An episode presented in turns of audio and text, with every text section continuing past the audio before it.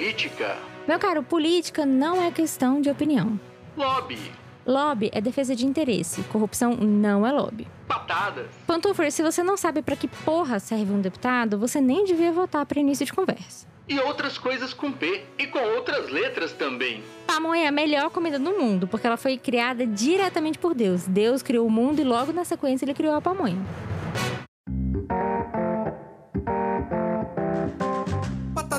Pantufa, toda quinta no seu agregador de podcast. Esse podcast é um oferecimento da editora de livros Colenda.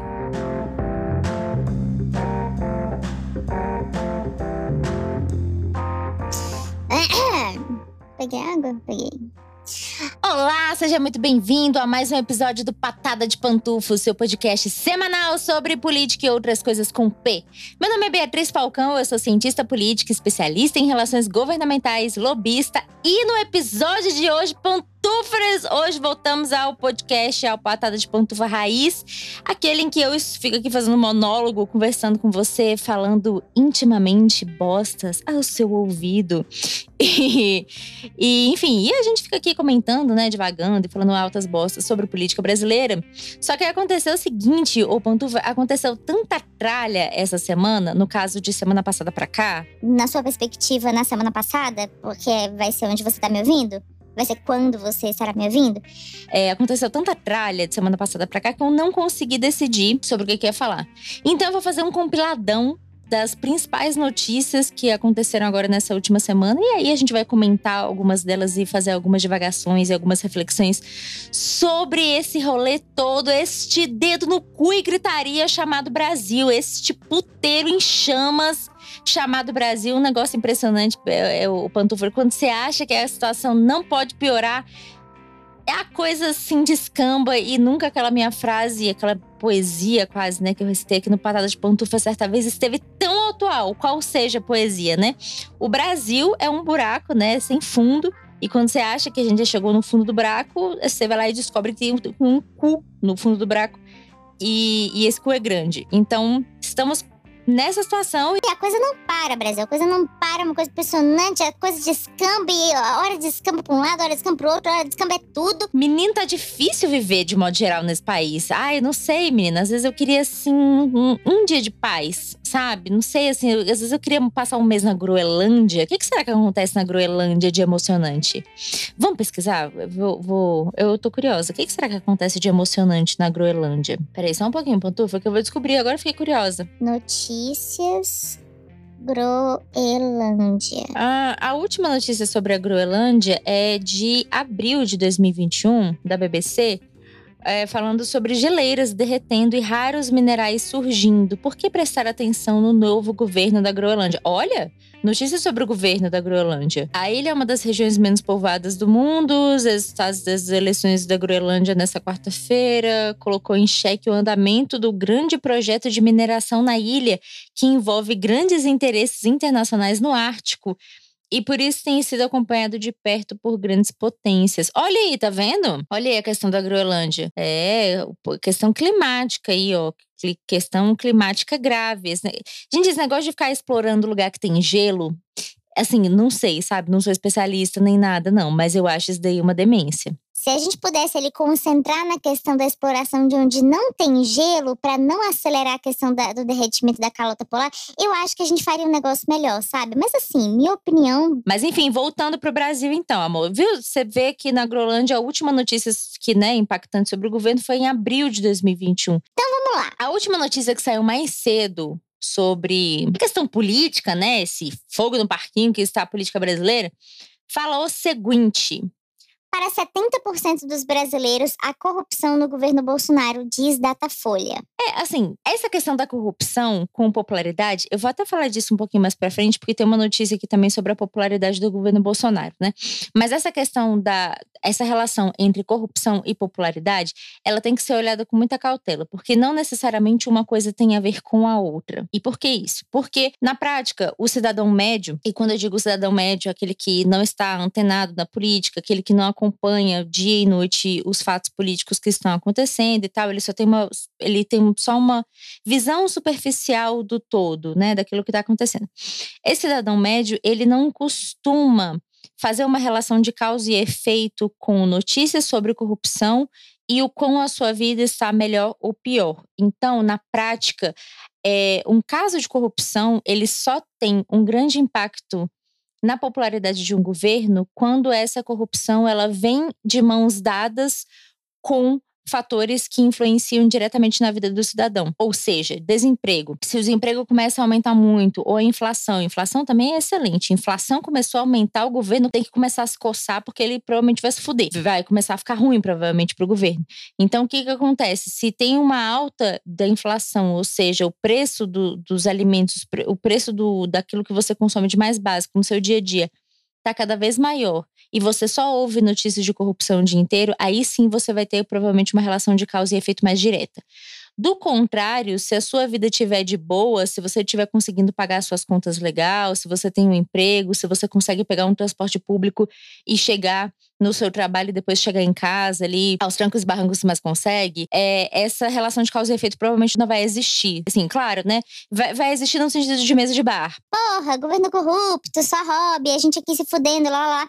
Mas, na prática, isso não vai ocasionar, por exemplo, ah, sei lá, em, em grandes manifestações, em galera indo na rua quebrar tudo e tudo mais. Entendeu o que eu quis dizer? Uma visão da população sobre corrupção do governo, ela só tem resultados práticos quando a vida da população está uma merda se a vida da população tiver, tiver mais ou menos, a gente tende a passar um pano em casos de corrupção e achar que isso tem menor importância. Próxima notícia. Governo eleva de 9 bilhões para 13 bilhões a previsão de gasto com termoelétricas. Amor, essa continha aqui é excelente porque é você quem paga. Você, eu, no caso, né? É, o grande problema é que a gente está numa fase em que a gente está na época da seca, né? E aqui no, no centro-oeste, especificamente em Brasília, isso é bem invisível. Tudo começa a morrer e a sua boca começa a rachar no meio até sair sangue, um negócio maravilhoso. Nariz também, ó. Eu tô toda hora fungandinho assim, não é, não é corona, não. Isso daí é baixa umidade. A umidade deve estar o quê? 12% uma hora dessa. Mas, enfim, não, não interessa. Isso O que importa é que num período de estiagem, por exemplo, que nem esse que a gente está entrando agora, a falta da chuva ela tende a prejudicar a geração oriunda de energia hidráulica, ou seja, energia de, de hidrelétricas. Com a, essa baixa de produção de energia de, ter, de hidrelétricas, a gente começa a usar energia de termoelétrica. Qual que é o problema da termoelétrica?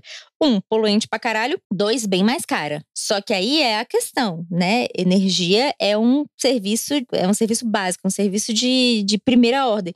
Então, você vai pagar a conta você vai pagar essa conta, amor. Não tenha dúvida. Ah, o governo vai. Não vai, não, amor. O governo não vai pagar essa conta aí pra você, não, tá? O governo, ele só vai investir uma grana na termoelétrica pra termoelétrica conseguir te entregar energia, mas a energia será obviamente mais caro. 63% dos brasileiros acham que Bolsonaro é incapaz de liderar o país, aponta a Datafolha. 30% afirmaram que Bolsonaro tem capacidade sim de liderar o país. É, essa daí é outra coisa, né, sobre a popularidade do Bolsonaro também que tá escorrendo. E a gente pode apontar algumas causas para isso, né, Pantufa? A gente nem precisa muito se alongar nesse assunto, porque acho que já tá, tá mais ou menos claro aí para todo mundo o que, que tá acontecendo mas 63% achar que o Bolsonaro é incapaz de liderar é problemático. Mas, de novo, isso não significa, por exemplo, num esse número vai ser desencadeado no resultado prático. O que, que eu quero dizer com isso? 63% dos brasileiros acham que o Bolsonaro não é capaz de liderar o país. Esses 63% votaram contra o Bolsonaro em 2022? Aí é que aí é que tá o pulo do gato. Aí é que tá o pulo do gato, entendeu? Porque com certeza entre essa galera aqui, entre esses 63%, existe com certeza uma galera que acha que o Bolsonaro é incapaz de liderar o país, mas os ministérios conseguem fazer isso com bastante maestria, não tem problema nenhum, então eu prefiro votar no Bolsonaro de novo do que votar no Lula em 2022. Tá entendendo? Problemático, é preocupante, não é bom para a imagem do governo, mas, mas isso não quer dizer um resultado prático direto pelo menos por enquanto temos que ver isso daí lá em 2022. Próxima notícia. Maioria não confia no que é dito por Bolsonaro, aponta a Datafolha. 55% dizem nunca confiar nas declarações do presidente, 28% afirmam confiar às vezes e 15% dizem confiar sempre. A gente tem uma queda aí na questão da, da confiança, né? 15%, 15% declararem que confiam sempre é uma queda bastante significativa. Esse número estava um pouquinho maior no início do ano. Agora não me lembro exatamente, mas acho que já estava ali, na, ali na base dos 20, 25%. Pela primeira vez, maioria defende a abertura de impeachment de Bolsonaro, diz Datafolha. 54% são a favor da abertura do processo e 42% são contrários. Pois é, Aí é aquela coisa. Lembra ali da notícia anterior que falava que 63% das pessoas não achavam que o, o presidente era incapaz de liderar o país? Pois é. Agora aqui a gente já vê uma queda, só 54%. Só não, né? 54% da população é gente pra porra. Mas o que eu quero te dizer é comparativamente, né? 64%, 63%, temos aí uma, uma quedinha. É, 54% da população é a favor da abertura do processo e 42% acham que não é o caso. Aí a gente pode. Tem que pedir uma pastilha.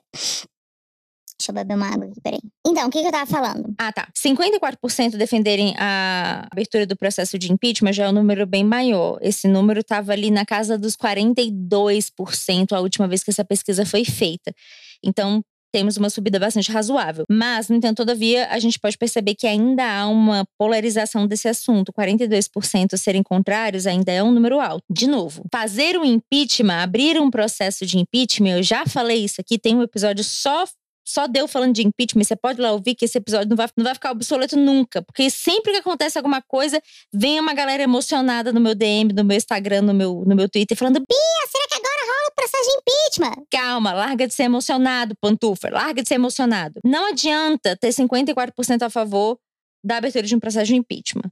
Se tivesse 99% da população a favor de um processo de impeachment, isso não necessariamente significaria nada. Por quê? Porque para abrir um processo de impeachment, você precisa que um, o Arthur Lira, que é o presidente atual da Câmara dos Deputados, é, tire de dentro da gaveta um dos 8 bilhões e 64 milhões de pedidos de impeachment que existem apodrecendo dentro da gaveta dele, primeiro passo. Segundo passo, isso ir para votação, isso ser aprovado. Um na Câmara, dois no Senado. Então, assim, é um caminho longo, é um caminho bem longo. E ainda assim, gente, mesmo com uma popularidade caindo e tal, mesmo com uma população tão insatisfeita, ainda assim é muito difícil você fazer um impeachment por um motivo bem simples. Quando você está no governo, você tem o poder da caneta na mão. E quando você tem o poder da caneta na mão, quem libera a verba é você. Então você tem um controle muito grande sobre o orçamento, você tem um controle muito grande sobre cargos comissionados, né? Lembra disso?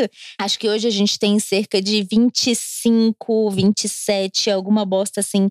26, 27, 25, whatever, mil cargos comissionados no Brasil. E são baita jogo de troca político, né? Então, assim, tem a questão das emendas parlamentares, tem a questão dos cargos de confiança, tem a questão dos ministérios, que você pode sempre ali, né, dar aquela prometida para algum partido, entregar algum ministério e tudo mais. Então, fazer um processo de impeachment é difícil por si só, porque, além de você ter que levantar uma quantidade muito alta de votos a favor do processo de impeachment, o que por si não é fácil, você ainda está lutando contra a pessoa que está dentro do sistema e dominando o sistema por dentro. Não é simples fazer impeachment, não é, não é trivial, não é tomate de feira. É foda. Eu continuo sustentando, dizendo que não vai ter impeachment. Pelo menos até essa semana. Semana que vem eu já não sei. Mas se vocês quiserem me perguntar semana, semana que vem de novo, tudo bem. Mas a princípio, Acho que não, acho que não rola. Até porque, né, gente, o Arthur Lira, que é o presidente da Câmara, ele tá ali, BFF do Bolsonaro. Então o cara não vai, não vai meter essa agora, essa altura do campeonato, né? Ele tem muito mais a perder com o processo de impeachment do que a ganhar. Então, o cara, o cara não vai, o cara não vai fazer isso, não. Oito partidos políticos divulgam nota em defesa da democracia e do sistema eleitoral brasileiro. Viado, pois é, tá tendo essa questão. Ai, meu Deus do céu. O problema é que essa notícia, eu poderia ter contado, ter falado dessa notícia há seis meses atrás, há um ano atrás, ou hoje, ou daqui a seis meses, eu não faria a menor diferença. Porque dia sim, dia não, tem alguém querendo dar um golpe nesse país, gente. Dia sim, é um negócio impressionante. Ninguém. O brasileiro não pode dormir em paz. O brasileiro não tem uma noite calma, uma noite de sono tranquila, feliz, não pode tomar um banho e deitar debaixo do seu edredom quentinho com seus gatos aos seus pés, esquentando seus pés, não pode, porque o brasileiro não tem paz, porque todo dia é isso, bicho. Todo dia alguém querendo dar golpe nessa merda, pelo amor do caralho.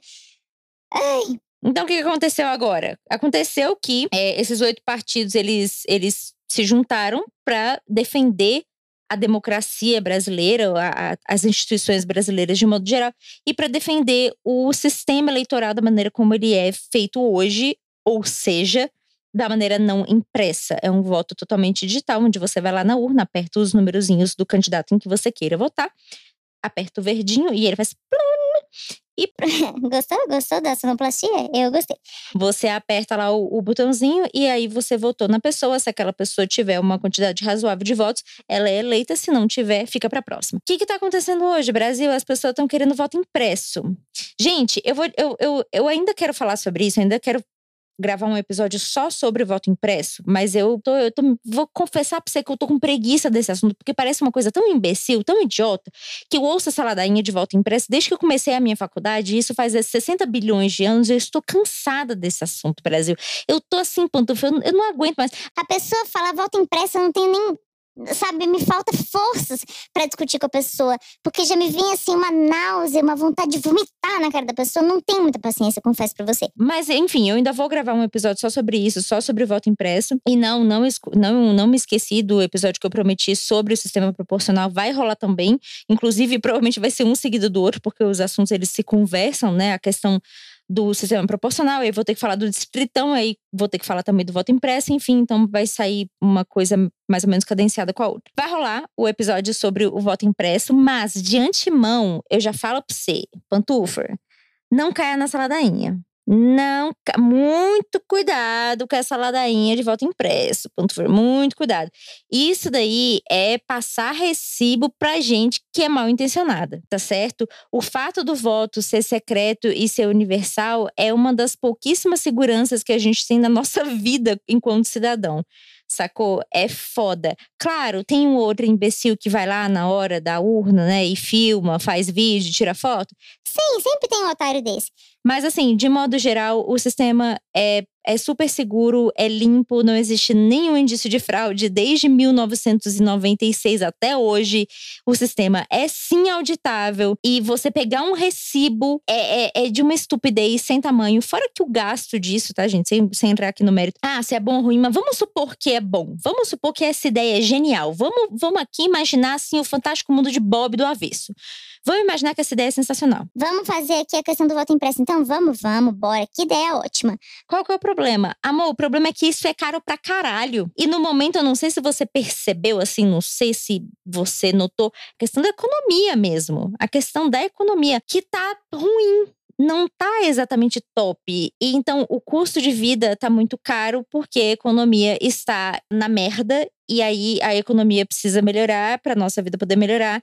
E esse gasto é um gasto adicional no meio desse rolê que é totalmente inconveniente no momento em que nós estamos vivendo. É impertinente falar sobre isso agora, especialmente, especialmente no meio de uma pandemia com mais de mil pessoas morrendo todos os dias, vacinação atrasadaça, atrasadaça, muita gente morrendo que já poderia ter sido vacinada, ou seja, mortes que são perfeitamente evitáveis ainda estão acontecendo. Então, assim, momento pior não há para se discutir isso. Se alguém inventar essa história de querer discutir isso depois que já tiver passado a pandemia, depois que já tiver passado a eleição de 2022, olha, eu sou capaz até de falar, não, então agora vamos sentar e conversar sobre isso. Agora, nesse momento, na atual conjuntura, o tanto que essa discussão é impertinente, é absurda e é besta. Ai, Deus tem que vir aqui pessoalmente segurar na minha mão e me dar forças, porque eu, por mim, eu dava um soco. Reforma tributária. Ah, Brasil, eu adoro esse tema. Ai, pantufa, eu adoro essa novela. Quem precisa de novela mexicana quando você acompanha reforma tributária? Fala para mim. Fala para mim, pantufa. Ninguém, ninguém precisa de novela mexicana. Quem é usurpadora perto do Ministério da Economia, fala da puta? Fala para mim quem é. Ninguém, não é ninguém essa porra. Olha que loucura. Paulo Guedes reclama de pressão contra taxação, taxação de grandes dividendos. Mas você jura? Você jura? Devo lembrá-los que hoje não existe, né? Não existe. Os dividendos eles são isentos de impostos. E a proposta do Paulo Guedes, ela quer taxar em 20%. Aquilo que você ganha. Então, é, perceba, não é aquilo que você ganha como cidadão, trabalhador, elitista. Não, é aquilo que você ganha como investidor lá, que vai na, vai na bolsa e, e compra ações e os caralho, entendeu? Ele não sei o que, que ele esperava da vida dele, mas aí ele reclamou que tem lobby. Que tem lobby, tem pressão, tem de tudo. É, é isso aí, Paulo Guedes. É. Bem-vindo à política, amor. Você vai adorar. 56% reprova a gestão de Bolsonaro na pandemia e 46% considera que o presidente é culpado pela crise sanitária, aponta a Datafolha. É, problemático, né? Eu não estaria muito dormindo muito tranquila se eu fosse membro do governo nessa altura, não é problemático, mas, de novo, isso é uma percepção da opinião pública, o que é relevante, tá, gente? Eu não tô desdenhando de opinião pública aqui, não. É relevante essa percepção da população, é relevante que as pessoas comecem a ter essa virada de chave no sentido da gestão, no sentido do preparo, no sentido da, da lisura do processo como um todo, da, da condução da, da pandemia como um todo. Então, é problemático mas, de novo, a gente tem que ver até quando isso se sustenta. Eu aposto com vocês que, à medida em que a economia, a economia começar a dar seus primeiros sinais de melhora e tudo mais, esses números eles tendem a cair. Não sei se caem do tipo, ah, nossa, 10, é, antes era 56% que reprovava, agora vai ser 10. Não, acho que não. Mas assim, tende a cair. Esse número tende a cair justamente porque, como eu disse, é, o efeito mais prático que sentido na vida do, do, cidadão médio é o efeito bolso, né? O efeito poder de compra e tudo mais. Então, quando a gente tem essa, essa percepção melhorada, a gente tende a dar uma passada de pano nas coisas que a gente vê como insatisfações a priori na política. Atuar para impedir eleição configura crime de responsabilidade, diz Barroso. Presidente do TSE divulgou nota após Bolsonaro ter dito que país pode não ter eleições em 2022 se não houver o voto impresso. Pacheco, Pacheco é o presidente do Senado Federal, também disse que o Congresso não aceita retrocesso. Ai, gente, a canseira que eu tenho desse assunto, minha Nossa Senhora. Tá, primeiro que voltando de novo ao mundo de Bob, ao fantástico mundo de Bob invertido, se essa fosse a ideia mais genial do mundo, mesmo assim não teria como fazer isso para 2022, tá? Porque, né, falta pouco mais de um ano para eleição, até isso ser implementado, até isso ser aprovado, até isso ser devidamente regulamentado, demoraria muito mais de um ano e isso não tem a menor chance de acontecer. Então, ainda que isso fosse uma ideia excelente, ainda não seria possível em 2022.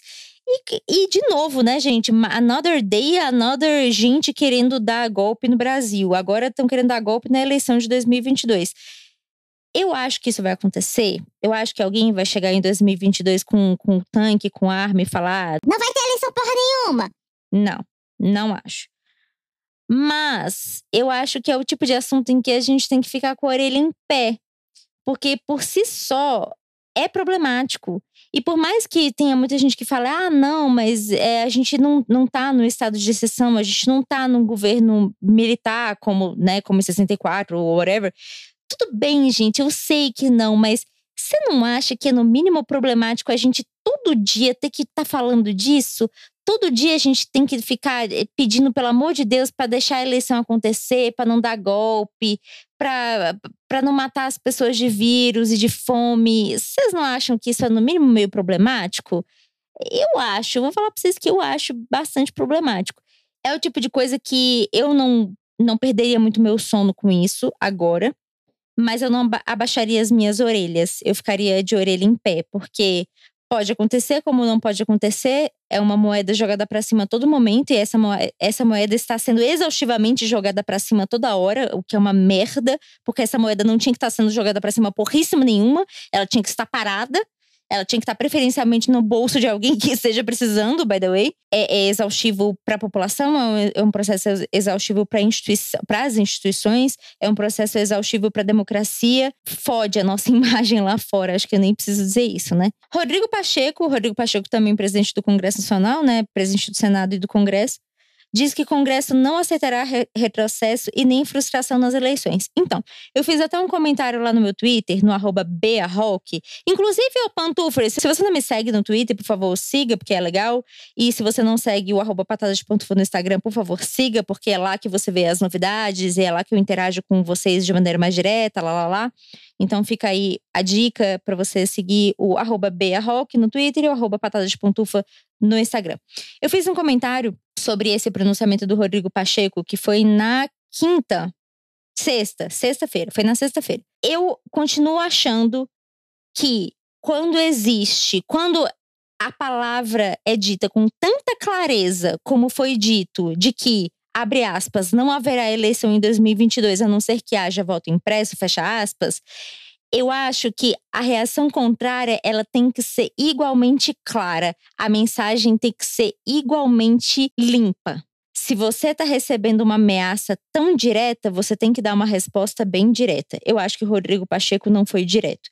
Não quis se indispor com as Forças Armadas, não quis se indispor totalmente com o governo federal, e ele acabou passando uma mensagem equivocada, na minha percepção, de que o Congresso, apesar de dizer que não aceita, ele amolece quando ele é ameaçado.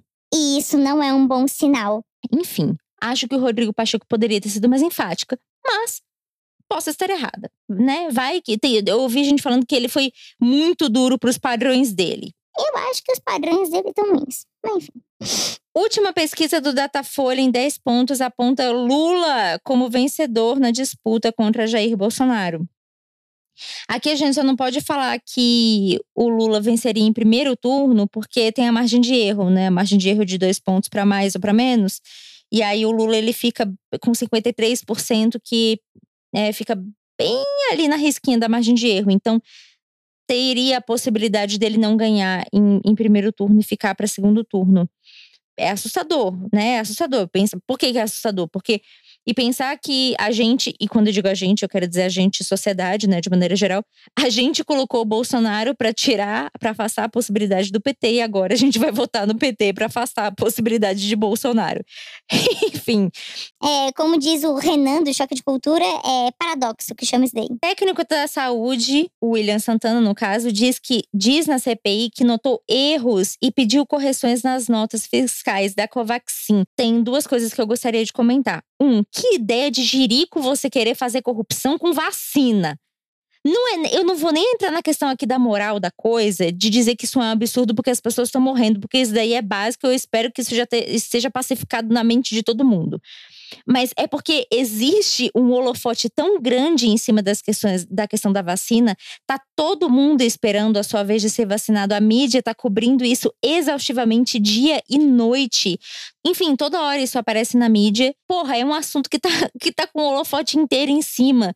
E você querer fazer corrupção com uma parada em que todos os holofotes estão virados para eu não sei o que, que, passa na cabeça dessa galera, sinceramente. E o que, que eles acharam? Que eles iam pedir propina e, e, em cima de uma vacina no meio de uma pandemia de Covid-19 e ninguém ia descobrir? Ai, gente, eu não sei, eu não sei, sabe? Eu tenho, eu tenho essa dificuldade cognitiva de entender o raciocínio desse, desse, desse tipo de pessoa. Eu não sei. O que, você acha? Fala aí pra mim o que, que você acha. Ah, tá, não. A outra coisa também que eu ia comentar é dessa questão da vacina, mas que não necessariamente tem, é, tem a ver com a questão da vacina, é que no Brasil a gente tem uma rigidez em relação a compras e a licitações, que é a Lei 8666 de 1995, se eu não, 95 96 não. A 8666? Enfim, é uma lei antiga pra caralho, foda-se. É, a gente tem essa, essa legislação que dá as regras da licitação justamente para evitar que casos de corrupção ocorram, como esse, por exemplo, como pedido de propina e tudo mais, ocorram é, num, num pedido de compra, enfim, numa compra que é necessária, né? Ninguém está comprando vacina porque acha engraçado. A gente está comprando vacina porque a gente precisa de vacina. Então, a Lei 8666, ela existe, em teoria, para dar segurança a esses processos de compras, de compra de governo, né? Compras grandes e tudo mais. É óbvio que ela não é infalível, existem várias brechas e ela com certeza precisa ser revista. Inclusive, a, a, revisão da Lei 8666 já foi aprovada, acho que no ano passado, no ano retrasado, na Câmara dos Deputados, e está aguardando ansiosamente passar pelo Senado Federal e os senadores não estão muito preocupados com, com essa revisão dessa legislação. Mas ela precisa ser revista urgente, porque é uma legislação que abre um monte de brechas para dar um monte de merdas em inúmeros lugares. Aqui a questão do, da, da, da Covid-19 é que, como a gente estava em, em, um processo muito emergencial, a gente precisava comprar insumos, por exemplo, seringas, luvas, EPIs e lá lá lá, a gente abriu mão de muitas, de muitas exigências que a lei das licitações fazem para a gente poder correr com a compra de produtos que são essenciais para o tratamento como um todo da pandemia. Isso é bom porque você tem uma facilitação dos processos, você tem uma facilitação de compras, mas isso é uma merda porque você abre a porteira para todo tipo de tralha acontecer nesse meio de caminho. E aconteceu. Essa história da Covaxin é uma delas, mas não sei se vocês lembram, teve caso de suspeita de corrupção também envolvendo cilindros de oxigênio, velho, cilindro de oxigênio. Essa é a prova de que a humanidade está totalmente fodida. Se você não tem respeito mais pelo cilindro de oxigênio de uma pessoa que está literalmente morrendo afogada no seco, eu não sei mais nada. Não sei, gente. Acho que nem Jesus voltando dá, dá jeito nisso daqui, não. E aqui, não mais importante, o Renan Calheiros, ele cobrou apoio dos presidentes da Câmara, dos presidentes da Câmara e do Senado, é, aos trabalhos da CPI. E aqui, só para a gente fechar, então, esse nosso papo de hoje, falando sobre CPI, é o seguinte, né, amor? A questão da CPI, ela tá dando aí seus resultados, tá dando aí seus BOs, tá descobrindo uma par de coisa que a gente não sabia que, que ia, ia ser descoberto, mas a tendência agora é de um esfriamento. E por que, que eu digo isso? Porque, na minha percepção, a gente atingiu um ápice dessa pandemia, daquilo que poderia ser descoberto, daquilo que poderia ser investigado, ela tomou um rumo bastante diferente do que estava sendo proposto ali no escopo inicial da CPI, de, de, enfim, de falar sobre cloroquina, sobre gabinete paralelo e tudo mais. E ela tomou um rumo totalmente diferente, agora está investigando diretamente as questões das compras de vacina, o que é importante, o que tem que ser investigado com toda certeza, mas a tendência agora é de um certo esfriamento caso fatos novos não comecem a surgir. E a CPI foi renovada, né? O prazo foi renovado por mais 90 dias. Claro, né? Você tem mais coisa para investigar, então tem que ser investigado. Isso aqui não é uma série do Netflix nem nada, né? se tem coisa para investigar, então bora investigar e foda-se. A questão é que eu tenho muito receio em que a coisa pare e fique meio nessa lenga-lenga, sabe? Assim como ficou na lenga-lenga da do gabinete paralelo, da Covaxin, da, da cloroquina, rodando em círculo, sem chegar a lugar nenhum e tudo mais. Eu tenho um pouco de receio que isso aconteça agora com essa história da, da Covaxin, da compra das vacinas e tudo mais. Mas, a ver, né? Isso é só um receio que eu tenho pessoalmente, mas nada nada indica que isso vá ou não acontecer. Temos que pagar para ver. Tá bom, Pantufer. Eu vou ficando por aqui hoje, então. Eu agradeço a você pela companhia, pelo comentário, pelo carinho. Vocês são lindos. Semana que vem estarei lindíssima no xadrez verbal. Vamos gravar um xadrez de pantufa, eu, Felipe Figueiredo e o Matias, lindos. Então fique atento. Peço para que você compartilhe a, palavra pantufeira com os seus miguxos, espalhe a palavra pantufeira é, indique para seus amigos que estão aí procurando um podcast legal sobre política.